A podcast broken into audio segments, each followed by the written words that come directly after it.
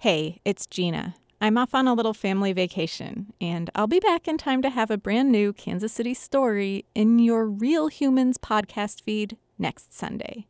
On this episode, I'm giving you a taste of Hungry for Mo, another podcast from KCUR Studios telling food stories from the state of Missouri. It's hosted by two awesome ladies in the Kansas City food scene, Jenny Vergara and Natasha Bailey. In the story you're about to hear, Jenny introduces us to the St. Paul sandwich. And I just want to say, I have lived in Missouri most of my life, and I've never heard of this sandwich before because they serve it in St. Louis, not Kansas City. But now I'm obsessed. Anyway, here's Jenny with Hungry for Mo. So in St. Louis, Missouri, there's this sandwich. It's got kind of a cult following. And if you're from St. Louis, you probably already definitely know what I'm talking about. It's called the St. Paul sandwich. And it's kind of reminiscent of egg foo young, the popular Chinese American dish. Basically, an egg foo young patty is fried and cooked in oil until it's golden brown on the outside and soft and pillowy on the inside. And then it's placed between two pieces of bread. Okay, so tell me exactly what is on the St. Paul sandwich. So it's just the egg foo young patty, and then is it white bread? Always white bread? Yeah, I mean it's the whitest white bread you can get, whether it's you know, Wonder Bread or Bunny Bread. Or... Quy Tran from Mai Lee in St. Louis makes this on a regular basis. And soft, right? Not toasted, not just soft. Soft, like not toasted, soft. It's then slathered with mayo, topped with lettuce, tomato, and maybe a little dill pickle. And this, my friends, is where the sandwich throws me for a loop. Toasted white bread I could get with, but soft, squishy white bread with a steaming hot omelet in between sounds like a recipe for a soggy mess. And yet somehow it works, and has for many decades now. You know, I've seen people add cheese.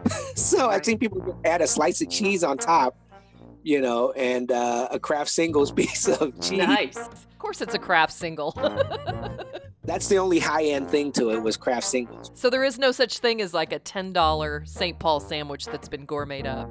I mean, I can definitely make it. You know, we can shave truffles on it. We can, you know, get the Iberico ham. Is there a certain time of day or day part that you're eating a St. Paul sandwich? So is it a breakfast, lunch, dinner, late night? When, when, when do you eat a St. Paul in St. Louis? Yes. the short answer is yes, anytime. Anytime.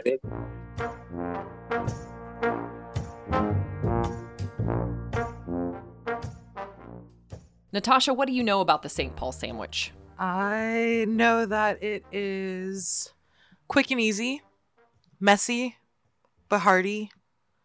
And when I think about it, I think about um, people having a really quick either lunch break or breakfast time to get something to eat.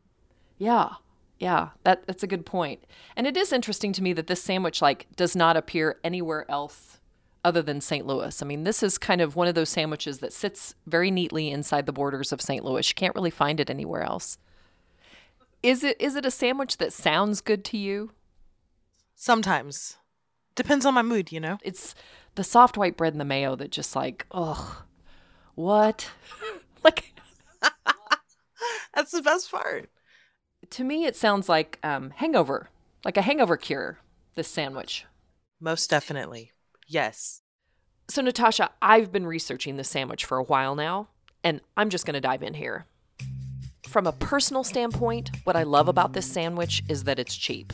You can get a dish of egg foo young, brown gravy, and rice, and it'll cost you probably 13 to 15 bucks in a Chinese restaurant in St. Louis. But the St. Paul sandwich is only 5 to $7. And by design, it's made to order. Literally, every single time you order it, you know it's going to be hot, fresh, and delicious. But just as curious as the sandwich itself is how the sandwich got its name. No one really knows who invented the St. Paul sandwich, even though it's been around for 80 years. But there's two competing theories. Famous foodie James Beard posited that the St. Paul was probably a take on the Denver sandwich, which was the precursor to the Denver omelet, created decades prior by Chinese chefs in cooking and logging camps. But truly, the most popular theory says it was invented in the 40s by the owner of the Park Chop Suey restaurant in St. Louis, Stephen Yen. and named after his hometown of St. Paul, Minnesota. He supposedly created the sandwich as a way to get more American customers into his restaurant at a time when many were very suspicious of Asian cuisine in general. It was a hit, at least in St. Louis. So, do you think people in St. Paul, Minnesota know what a St. Paul sandwich is? I guarantee you they don't. I don't think they do either. I don't think they do either. Everywhere we've gone, like if somebody mentions a St. Paul sandwich, everybody's like, what's that? You know, it's just mm-hmm. like people have no idea.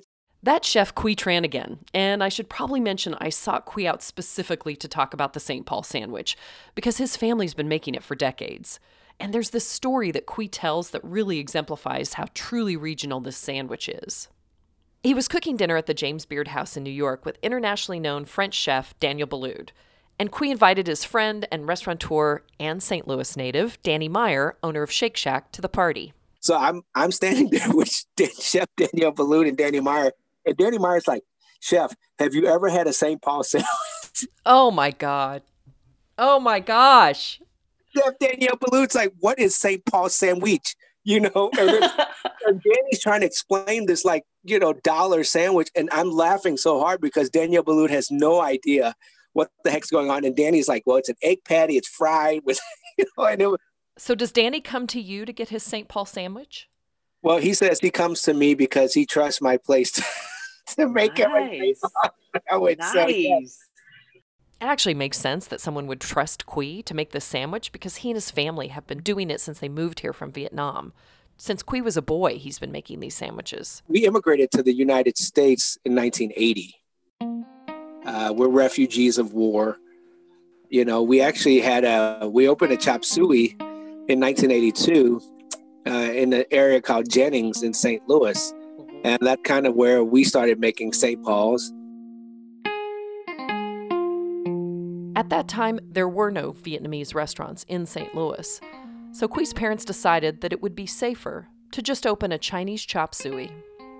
Do you know if your if someone taught your parents how to make that sandwich, or if they just knew they needed to put it on the menu because it was everywhere in St. Louis?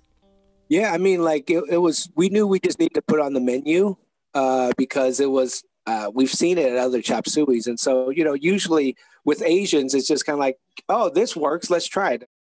I want to bring in an expert here to give us just a little bit of Chinese chop suey context. My name is Jennifer Lee, and I am the author of the Fortune Cookie Chronicles and the producer for the documentary The Search for General Tso. Jennifer told me that there was a great deal of anti Chinese racism when Chinese people first started immigrating to the United States in the 1850s. While many white residents unfairly saw Chinese workers as taking jobs away, that hostility and harassment is what actually drove Chinese Americans into becoming entrepreneurs. Many opened laundry businesses or restaurants, things that were seen as women's work at the time. So now we see this proliferation of Chinese owned restaurants, and a lot of them sold really cheap, fast, and flavorful chop suey, which probably isn't what you think it is. Yeah, so chop suey is, I like to say, the biggest culinary joke that one culture has played on another. Because chop suey in, is jia sui, which means kind of odds and ends. So it's like almost if we had a very popular dish in America called like leftovers, and you know, every everyone you know came here from like Japan and say, uh, you know, I I understand that you have this dish. It's called leftovers. It's very popular, especially after like Thanksgiving. Chinese American food has a history of these kinds of mashup dishes, though beef and broccoli, General Tso's chicken. Tells the story of you know immigrants who arrived in a new place and cooked to survive. In the 1980s, Quy's family restaurant started selling simply what they thought people wanted Chinese food. At that time, you know, my mother figured out, well, we need to, we're going to do Chinese food because that's what's selling. And it didn't go so well because obviously, how do you break into a market that other people have a hold on?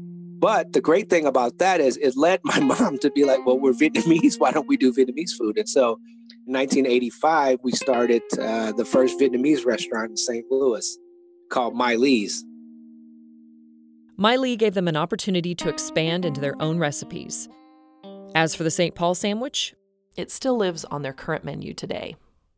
So, do your parents eat the St. Paul sandwich and do you? You know, it's a funny that's a funny question because we've we've made it for so long that we don't eat it normally, but every once in a while we're kind of like, hey, go make a St. Like, you know, usually I'll make a St. Paul and like my dad will be like, oh, we'll cut half. And then all of a sudden, you know, my sister's working or somebody, they'll be like, oh, can you make another one? Yes, every once in a while, we definitely crave it. yeah, I, I, I can totally see where, you know, it's kind of one of those things where you don't know that you want a St. Paul sandwich until you see someone else having a St. Paul sandwich. So, do you think the St. Paul sandwich is an American dish, a Chinese dish? Like what how would you how would you describe it? It's a hundred percent American dish because you know you got to think egg foo young's an American thing. I mean, right. I, I, you know this all Chinese American uh, food, so uh, St. Paul is definitely an American thing, and that's kind of like the cool thing. I always say that food brings us all together, and it doesn't matter if it was made by a you know an Asian gentleman. Uh, it's an American thing. It was made here. It has this history. It would have never been created if we were never here. Is this something St. Louis is super proud of? Like, help me understand where the St. Paul sandwich sits in the zeitgeist of St. Paul culinary status. well, I don't know how uh, high end or culinary status the St. Paul is, but it's it's a guilty pleasure like fried chicken. You know, you're not supposed to eat it every day, but when you do eat it, it's damn good.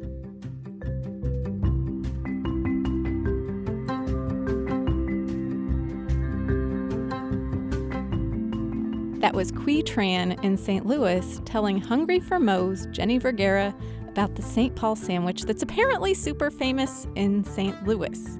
Just a short car ride from KC, which goes to show every place has its secrets, and I love that Hungry for Mo let me in on this one.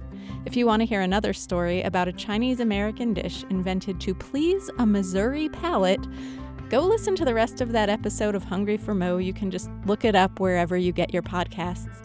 That episode also tells the story of Springfield style cashew chicken.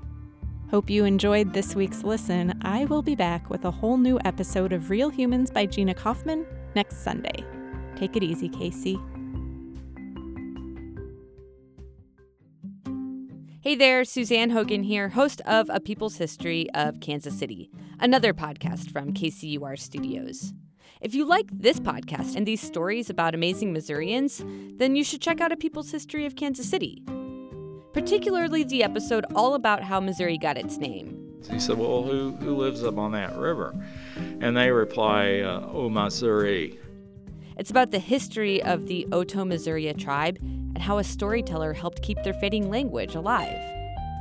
Search for A People's History of Kansas City wherever you get your podcasts.